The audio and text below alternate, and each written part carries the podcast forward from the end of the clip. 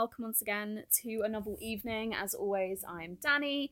You can find me over on Instagram as Blotted Ink Books, or you can check me out on TikTok as a novel evening podcast. And for this week's episode, I am joined by Gina Chung. Uh, I recently read her novel. I was very lucky to get a gorgeous proof copy of Sea Change, and oh my goodness, I mean, it's safe to say I don't think I've I think I've read a book like it.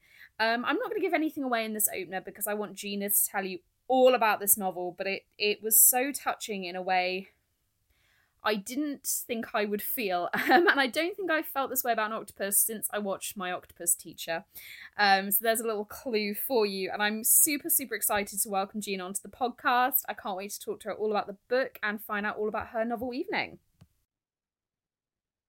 So a huge hello to Gina. Hello. Hi, thank you so much for having me. Oh, you're so so welcome and thank you for for joining me. And we are calling from very different places right now. So you're obviously all the way in Brooklyn in New York and I'm calling from the very grey Devon coast. I'm very jealous of you. Brooklyn is somewhere I have always wanted to go. You should come. It's fun. I mean, uh, I, I think I was just complaining to you before we started our interview about how the summer has been kind of muggy and humid here, which yeah. it's known for. Um, but it's been kind of gray with thunderstorming earlier. But I will say, I actually just spent like a little over a week in LA for vacation with my partner. And I really loved LA. The weather is amazing. There's lots to love about the city. Um, but I kind of missed like the grossness and the humidity of New York. Not gonna lie. There's something about a feral New York summer that like nothing like it. So um highly recommend visiting during this have you always lived in new york? Have you always kind of been been there?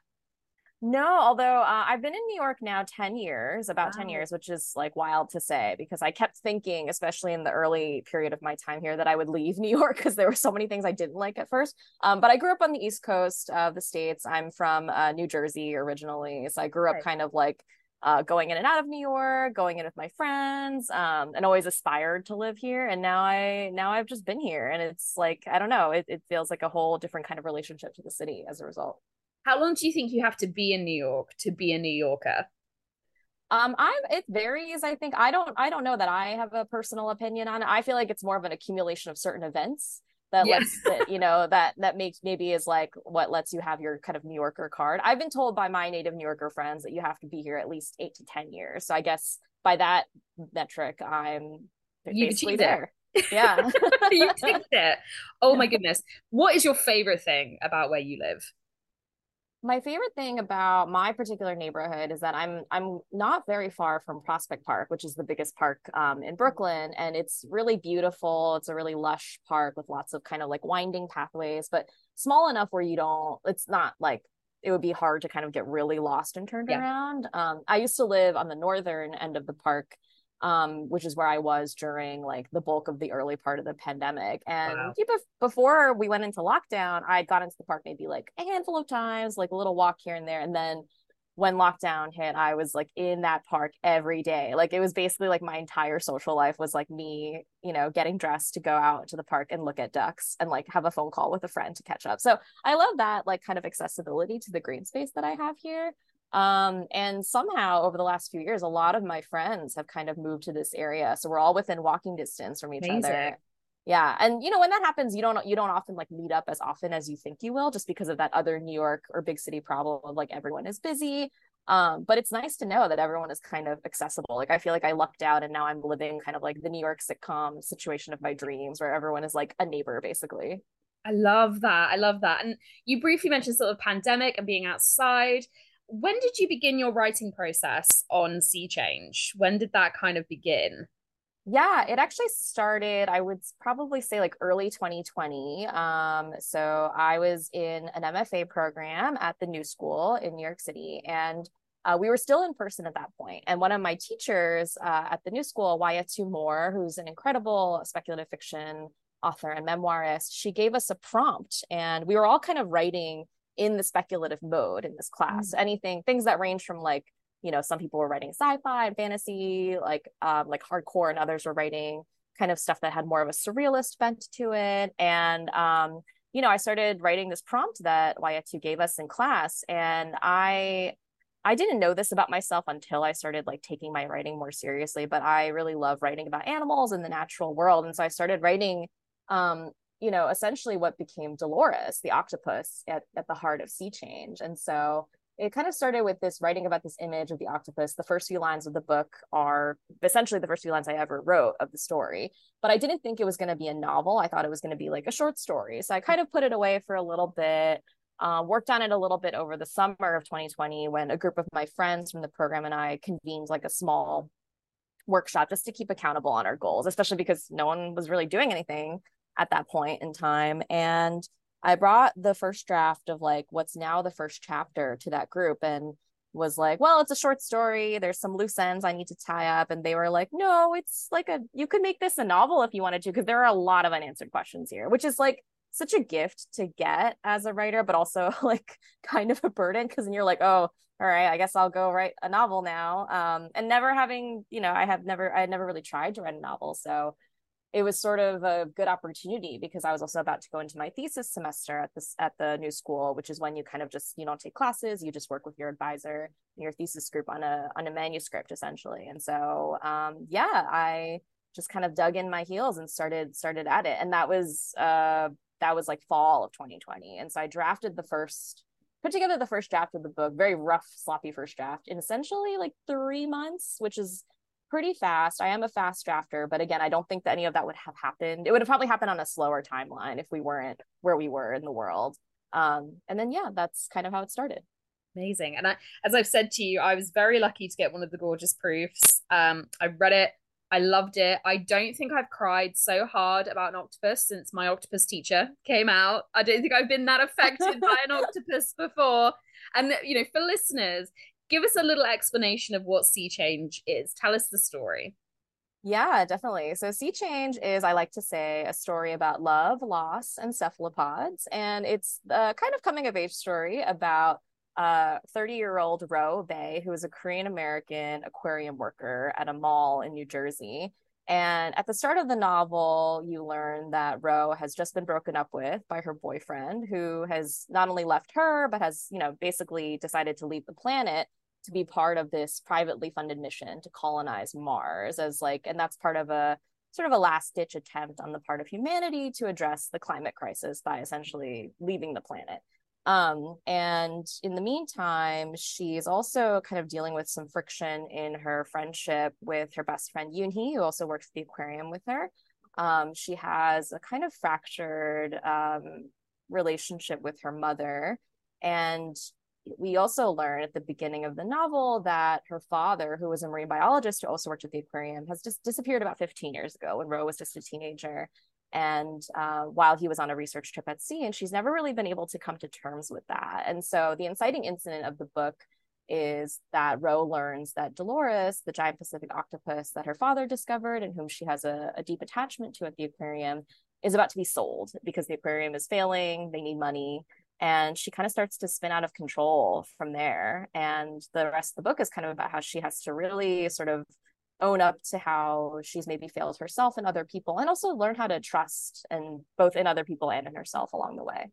Yeah and what i love is this is you know a story that's set in a not so distant future. It there are futuristic elements to it and yet it's still very relatable to where we are now.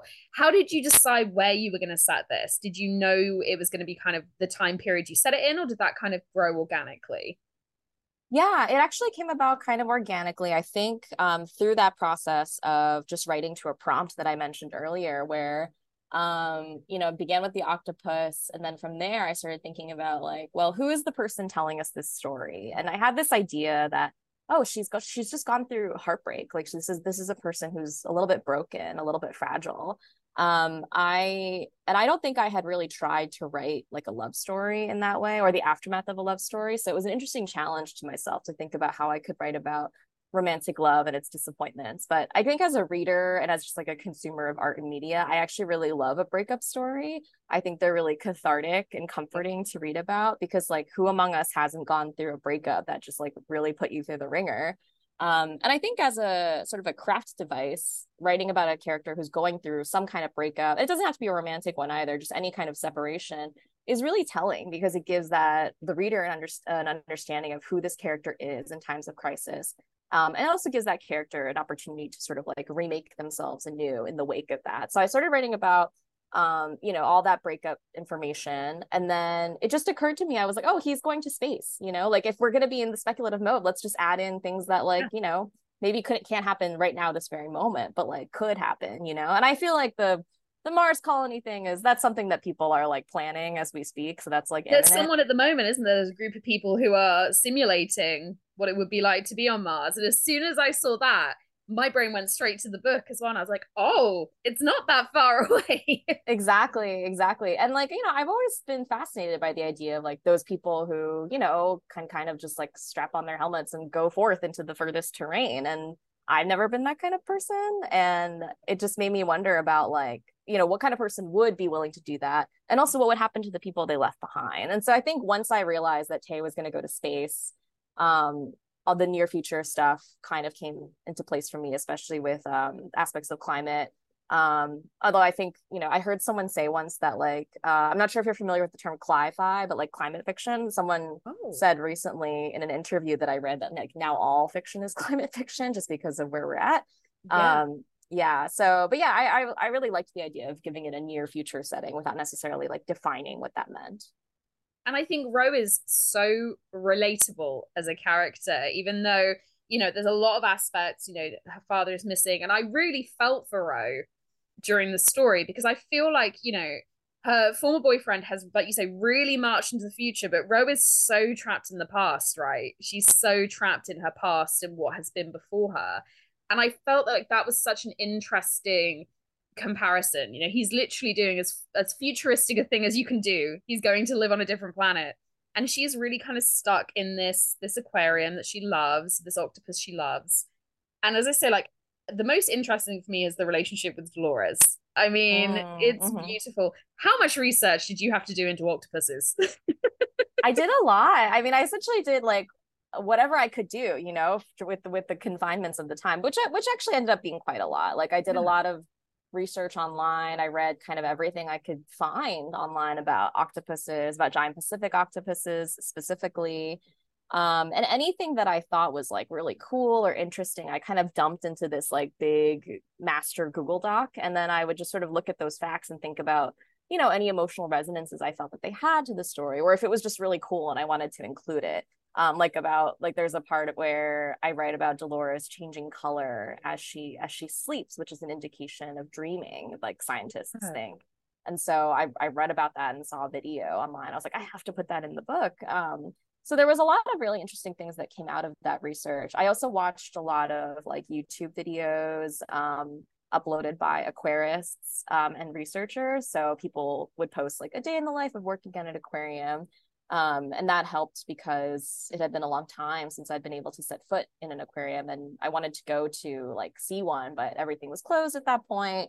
Um, so it was great to be able to do that research just online. And then later, like the summer after I had like sort of finalized an initial draft, I did end up getting to go to Alaska to see a good friend, and he took me to an aquarium down in Seward in the southern part of the state. And we ran into at the aquarium a friend of a friend who happened to work there. And afterwards, he came on a hike with us. And I was like, Can I ask you questions about your job? And he very graciously said yes. So that was also like a really great way to just sort of like fact check myself a little bit. So yeah. And what I think is really fascinating for me is I I live in a part of the country we have a huge aquarium um very close by and I don't think I ever thought of things like octopus or fish or in the same way I necessarily thought of mammals. I don't think mm. I ever thought of hmm. them in the same way. And I think now we're only really scratching the surface with these creatures as well and what they're capable of and the things they do. We actually have an octopus at the aquarium, and my kids absolutely love the octopus. But I think what I love is how passionate the people who work with them are. And it's almost yeah. like, what have we been missing for so long about sea life that we haven't seen? And suddenly I feel like everyone is interested in octopus, in orcas, in squids, in and I, I do wonder if it's because we knew so little about them, right? Yeah, yeah. And now these people studying them are showing us these incredible things. And Ro really sees Dolores. She sees those things. And that's why I love the people who work with these creatures really do fall in love with them, right? Absolutely. I mean, yeah, I think uh, that was my sort of like feeling too. Like when I was started the research, I was like, I want to know like what kind of relationship mm. you know you as a caretaker would develop with a creature like an octopus or a penguin or a series of fish. And um, you know, number one, it's kind of a grueling job. There's a lot of like physical mm. labor involved in it. Um, you know, if they're like, you know, the sometimes there are like the really big tanks, like people have to dive down to clean them and feed the animals uh, care for them when they're sick. So it's a job that requires a lot of like physical readiness and like you are often very close to the animals. So it's not surprising to me that the people who work with them care so deeply about them um, and just have this kind of curiosity about them. Um, and so that was something that was definitely borne out when I when I spoke to the aquarist that I ended up meeting, where he was like, "Yeah, Aquarists are like really cool." And one thing that he shared with me was like he was like, Yeah, a lot of my coworkers are like dads. And I was like, What does that mean? Are they literally fathers? And he was like, No, it's more like they're just like, they're kind of gruff, but they're very affectionate underneath. And I was like, Oh, that's kind of really lovely. Um, so I guess that was his experience. I, I wouldn't say that that's probably true for everyone. um, but yeah, I, I love, I, one of the things I really love in life generally is getting to talk to someone who's like an expert or just knows a lot about a thing that I don't know very much about. And then just watching them come alive when they explain it to me is like really fun. So yeah, I totally relate to your feelings about like how cool it is to be in places like that to learn from people who know so much about these creatures.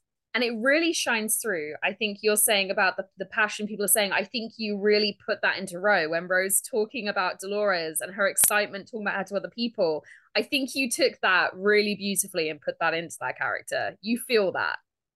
Thank you. Yeah, I feel like uh at times there's like it's like the only almost the only thing that she'll let herself get excited about because everything else in her life just feels so tenuous and disappointing. And there's that scene later in the book where I wrote the scene where um she's interacting with Audrey, who's like a little girl at a party, and the two of them, she can't Ro can't relate to any of the teens trying to get drunk or like make out with each other, and so she bonds instead with this little girl who's like, "Want to see my tropical fish?" And she's like, "Yeah." I loved that's such a beautiful little interaction as well. And look, listeners obviously can't see the book; they will see it on the on the art, but I mean, it's beautiful did you know what the cover, the proof, the final cover, how much did you know about what was coming? Because it really is gorgeous. Thank you so much. Yeah, I um so I didn't realize. I think this is maybe my own kind of like lack of knowledge about UK publishing versus American publishing, but I didn't realize that proofs actually look different generally in the UK than the final edition of a book. Um, so I had seen kind of the cover of um, the the final cover of the UK edition, which like is such a different vibe i think than the, the us edition. The us edition was very octopus first um, whereas uh, on the uk edition there's a figure of, of a girl and she's sort of cradled by this this octopus yeah, arm which I, yeah i really loved that and i love that they kind of went in a very different direction with it. Um, and then when i saw the proofs i was like oh my gosh they're they're beautiful. Like then they have the repeated motif of the octopus arms and the there's foil lettering. It's just it's gorgeous. So i the proofs were like a really lovely surprise. But the cover image, I, I definitely was in touch with about my. Uh, I definitely was in touch with it um, about it with my team and so on. Yeah. But it was lovely to see it still in in, in real life. Yeah. And we're talking, we're recording one month before your book comes out into the world. How does that feel? Is has it kind of sunk in yet? I feel like the process of putting a book out in the world um, it just it's a continual series of like surprises and revelations and then getting used to it and then getting yeah. unused to it all over again um like there have just been these like lovely little waves of like just feeling like you know shock and surprise and gratitude at the fact that it's continuing to connect with so many people that you know having the opportunity to have it be published abroad was something that i didn't even dream of initially when i was writing this book and so it means so much to like know that the book is reading re- reaching so many different readers across the world. So yeah I, I don't know if it will ever really fully sink in maybe um but it feels great. So yeah. And what comes next for you? I'm sure you can't tell me very much but how do you follow this up? You know this started quite organically from like a just a prompt you were given and obviously a second book is a very different thing altogether. Um so what comes next for you yeah. So actually, my I do have a second book coming, um, also with Picador, um, in the UK and uh, Vintage in the US, and it's a collection of short stories. It's called Green Frog. That'll be out um, next spring in 2024. And those a lot of those short stories were um, stories that I'd written both um, kind of in my MFA program and outside of it, written during the those years of 2020, 2021. Yeah. Um, it's a mix of things that that are that I've already published and things that are new. Um, but continuing themes of like exploring Korean American girlhood and womanhood, um, bodily transformations, animals, certainly as evidenced by the title of the short story collection. Yep. Um, and then I am kind of working here and there on my next novel, which um, I don't want to say too much about, but it is about it's about sisters. So I, I think I've always been interested in relationships between women, whether they be like, you know, uh, platonic or romantic or sibling relationships, and so I'm exploring a sisterly bond in this in this new novel. Um and it all feels very like raw and new. So still figuring stuff out but yeah. And i did you know going back to sea change obviously there is a there is a you know relationships between women and in many different ways. And the friendship that's explored i think really resonated with me. Because i think we've all had that best friend that we've done everything with and then it can all just change on a dime can't it and suddenly you're you're separated and you're just not as close as you were and I loved exploring how they can find their way back. And maybe the friendship isn't going to be quite the same. It might look different, but I thought that was really interesting in the book as well. Thank you. Yeah, I think female friendship is just so interesting and as you as you said, it's it's can be quite complicated. Like there are so many old friends that I've grown up with and come of age with and you know, sometimes there are moments where you drift apart, sometimes there are times where you get back together. Um, but I think having those old friendships, especially as time has gone on and now that I'm in my 30s, I feel like they are so valuable because that person knows who you were. It's sort of like your rawest yeah. or most core self, you know, like you've seen each other at your most like embarrassing um or you know just uh just through all those ups and downs of growing up. And so uh yeah, I I I really love writing about and thinking about friendship and all its complexities, especially because I, I do think we are still in a mode in a, in society generally where like romantic relationships are kind of privileged above everything else but like yeah. friendships are so complicated and like I've gone through friendship breakups that like devastated me way more than some of my romantic oh breakups. Oh absolutely absolutely they can be so much more because actually I think you share more of yourself with a friend sometimes than a romantic partner quite often you are completely yourself with a friend and when you lose that it can be so much harder than if you lose a romantic partner I completely completely see that yeah also i think that there's less of like a template or like a script for getting for getting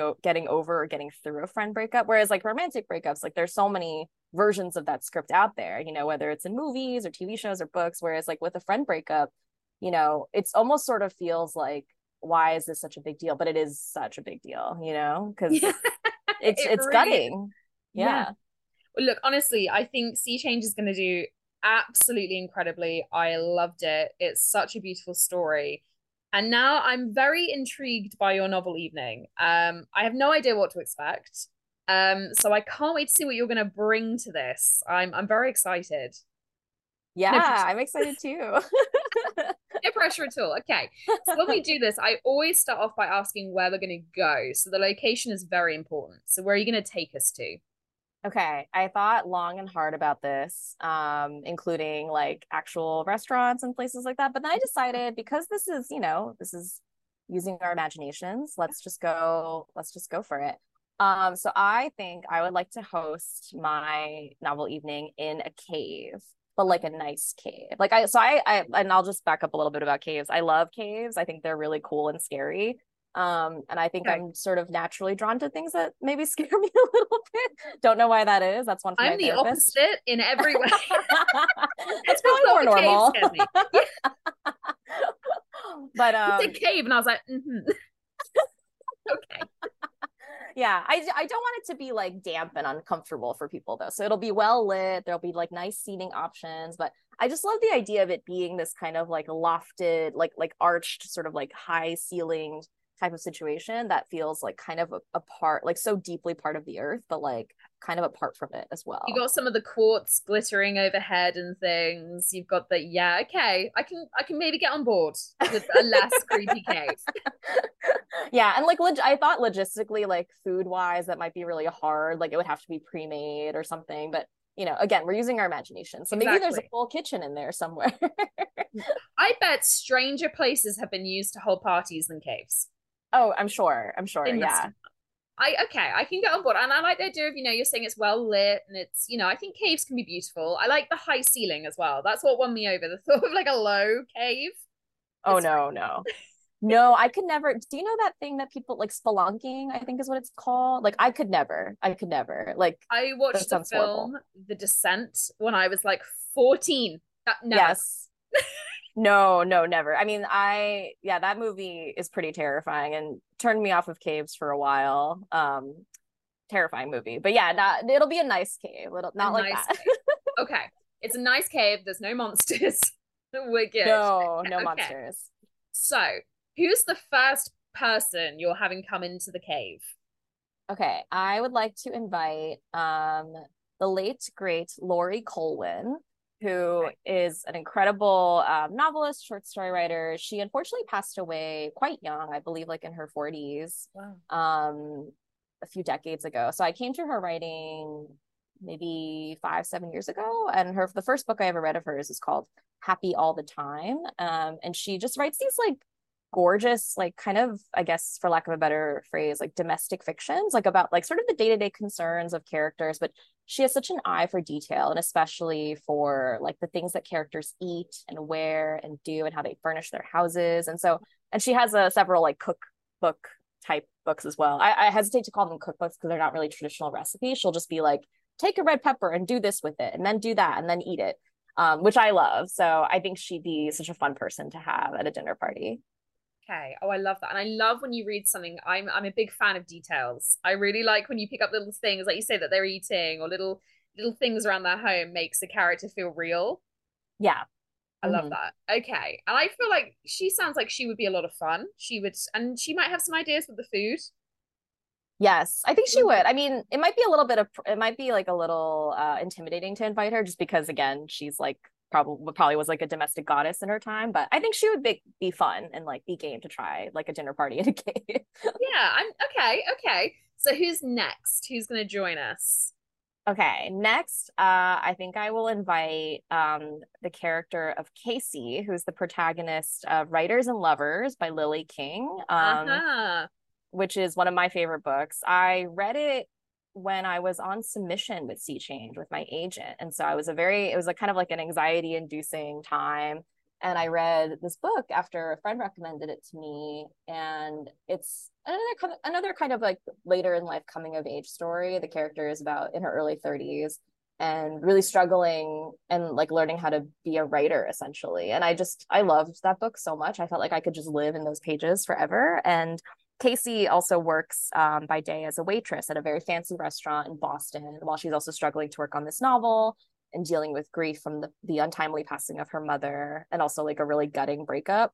So definitely some similarities between her and Ro. And um, she's one of those characters where after the book ended, I continued worrying about her and wondering how how she's doing.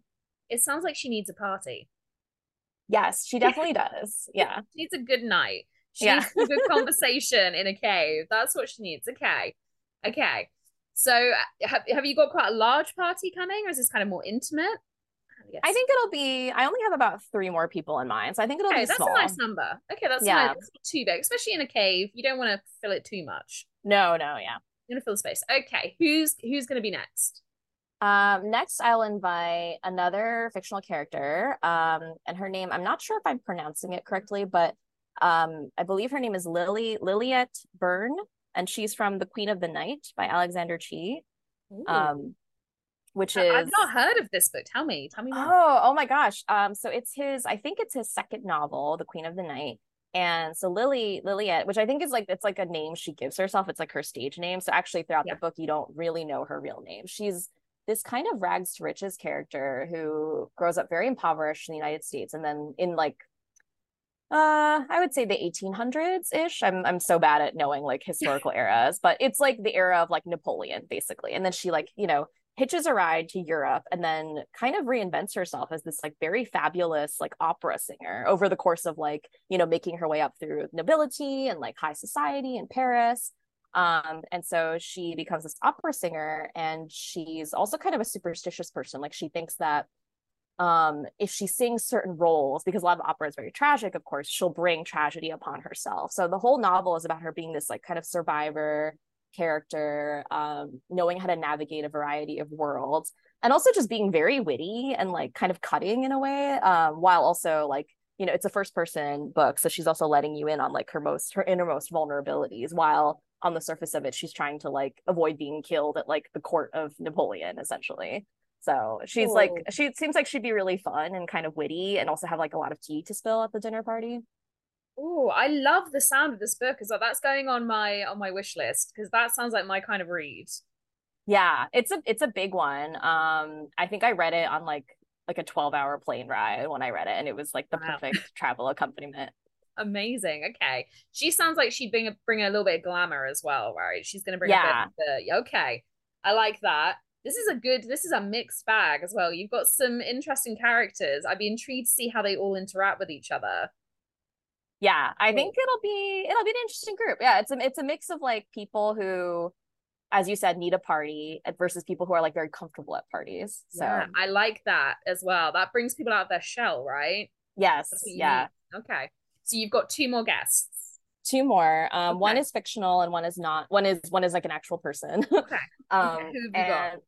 The next fictional character is um larry who is he's an amphibious um, he's like a humanoid amphibian creature from the novel Mrs. Caliban by Rachel Ingalls. I don't know if you've heard of this book. I've um, heard of it, but I haven't read it. Oh, it's so good. It's it's tiny. It's a it's a novella basically. So it's like a very okay. fast read. But Larry is a creature who has escaped from a lab at the beginning of the book and he is kind of taken in by this sort of lonely housewife and they start a relationship and um, it's a very fast, easy read, as I mentioned. I don't want to spoil anything, but Larry, he's very gentle. He's very, he's very tall, very green. Um, and he doesn't understand a lot about the human world, but he's very curious. He's very gentle and open. He also like really likes avocados. So that's like a detail that has like stuck with me over the years. So we'll definitely have to have avocados at the cave. Yep. Okay. Um, and uh, the the reason I think he'd be a good addition to the cave dinner party is because like i think he'd just have an interesting perspective to bring in terms of like dinner parties generally. I think he'd be comfortable in the cave setting since he's like a wet amphibious creature.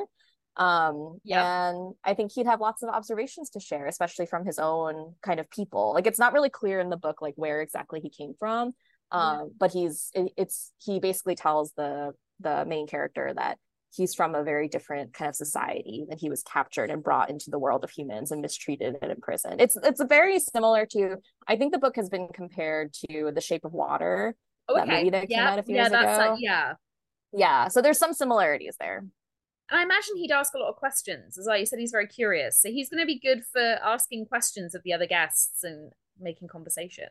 Yeah. I think he'd also be like a good buffer guest, guest to have at the party, like someone who just like because he's so kind of like innocent of human convention like he it's impossible to feel like awkward around him you know? Yeah. Oh i love that. Okay. Because when you first said it i wasn't sure this was going to make sense. And now it now i think he fits in. Okay. So who is your final guest who's going to come in Okay, my final guest is another um, author who has passed very sadly, um, but her name is Lucia Berlin. She's an incredible short story writer. I think she's primarily known for her short stories. I'm not sure if she wrote a novel, but um, she's brilliant. I I have her collection of stories. Um, her first collection, which was published posthumously, it's called A Manual for Cleaning Women, and it's from the title short story, which is essentially it's like a, a, a woman who cleans houses for a living and she's sort of narrating her day to day and then you realize as she goes through her daily route and the things that she has to do to sort of clean up that she's gone through all these like real hardships in her life. And you know by the end of it you just feel emotionally transfigured by the story. And a lot of her stories are kind of like that like very kind of like like characters who've had really rough lives um, and yet maintain kind of like a, a sort of hope or an interest in life despite it all. And she herself also had a had a quite difficult life. Um, she struggled with um, alcohol abuse throughout her life, um, which I believe is what she she passed from, unfortunately, and um, had several um, kind of turbulent marriages. But just also in her letters and in you know interviews with her, just seemed like a very vibrant person who really loved life and was and was full of energy. Um, and just had a lot of really interesting stories to tell. Like I think she she's American, but she spent the majority of her youth and childhood in South America. And just when she came back to the States, just had a completely different perspective from a lot of people um, at the time because as a result of like having traveled and lived all over. So I think she'd be like a really fun, interesting presence at the party as well. I think you've got a very interesting group of people actually, all very different. And I think sometimes that can make for a really interesting gathering. Yeah, hopefully they. I think would all get along too. So I think all of all of these people are also kind of like naturally curious, and so they'd be able to like bond despite their differences. Yeah, they'd be um, interested also, in each other. Yes, yeah, yeah, yeah. I think that's like one of the most important things in a dinner party is to not just have like the balance of of like social comfort, but also have get characters or guests that you think would be interested in talking to each other as well. And this is the point where I, I ask if there's anybody that you wouldn't want at your party. Well, cave creatures. yeah, yeah, no, we don't. No, no descent cave creatures. no, no descent cave creatures, unless they're friendly. But like the ones in the descent did not seem friendly at all. maybe they were misreading what was happening. maybe, maybe there's a maybe there's a maybe it was a misrepresentation. There could be, yeah, yeah. yeah maybe we could right the wrongs for the cave creatures. You were just trying to make pals. The cave creature community, yeah um so yeah otherwise i mean but yeah generally i think would like to keep it keep it keep it small. Um and also i guess because one one thread that kind of unites um a lot of these characters or the authors whose work i'm talking about as well as like my own book is the fact that like they're all kind of dealing with like romantic disappointments and breakups in their own way. So no exes no exes are allowed because that's messy. Yeah fab yeah that that's the kind of drama you don't want coming into right. an intimate dinner party well, yeah. I think you you've created something that is actually very sweet. I think you've got a lot of people there who need a really good night and some good conversation, and they're going to get that from your other guests, and hopefully provide some of their own. Yeah, I think so. It'll be. I, I really want this to happen now. I'm like, where can I? Where can I book? so many people have said that. They're like, oh, I'm really disappointed that we can't actually do this because it would be great. Well, thank you so, so much. And before I let you go and enjoy the rest of your day, because you still have the rest of your day, it's my, almost my bedtime here. Um, I have to ask if you're reading anything at the moment. Yes, um, I just finished uh, Lucy by Jamaica Kincaid. Um, so it's still very fresh in my in my mind. It's a very it's a very slim novel. It's about a young 19 uh, year old girl who comes to the states as an au pair. She's from um, I don't know if it's specified in the book, but she's from the Caribbean islands. And, and, Jamaica Kincaid herself was from Antigua. And I think a lot of the book is based on her own experiences. But she comes to the States to work for a family and to care for their children. And it's just like such a witty and fun and powerful book. And then throughout it, there's also this thread of like really loving, but also really resenting her mother, which was is just so powerful to read about. Um, and there's a complicated? the... female relationship thing coming yeah absolutely. And she develops a, a, a, similarly complicated relationship with the mother of the family that she's that she's helping out with where um, the mother of the family is this very white privileged woman um, who you know is very nice to her, but like essentially like really doesn't understand where the au pair is coming from, and so they develop a kind of interesting friendship as well. So I highly recommend Lucy, and I'm also reading um, Cursed Bunny by Bora Chung, which I'm really loving. Just terrifying and unsettling. Picked that up. I almost mm. picked it mm. up the other day, and now I may have to go back and do it. yeah, it's really good. I mean, it's not even I, I, would say it's it is like horror. There are definitely stories that are more horror than others, but it's also very funny. Like the first story like really grossed me out, but also made me laugh so much. So that's all I'll say. oh, now I'm intrigued. I'm I'm by nature I'm very wimpy and I've just started kind of dipping my toe into more horror. Um, but that one has me intrigued, so I might have to go in and check that one out. Yeah, let me know what you think if you do. I I'm really loving it so far. Ooh, I will absolutely have to. And look, thank you so so much again. Sea Change comes out in the UK on the 18th of August. Remind me when it's out in the US. Uh, it came out, I believe, uh, March 28th here. Oh wow, US. you guys really you released way before then. Yeah, yeah. So it, it's been out. Um, and yeah, the UK edition is dropping soon in just a few weeks. So very excited not long. And honestly, I loved the book. I think it's beautiful. I think it's going to do so, so well. And I've loved chatting to you all about it. Thank you so, so much. Thank you. This has been so fun. Thank you for having me.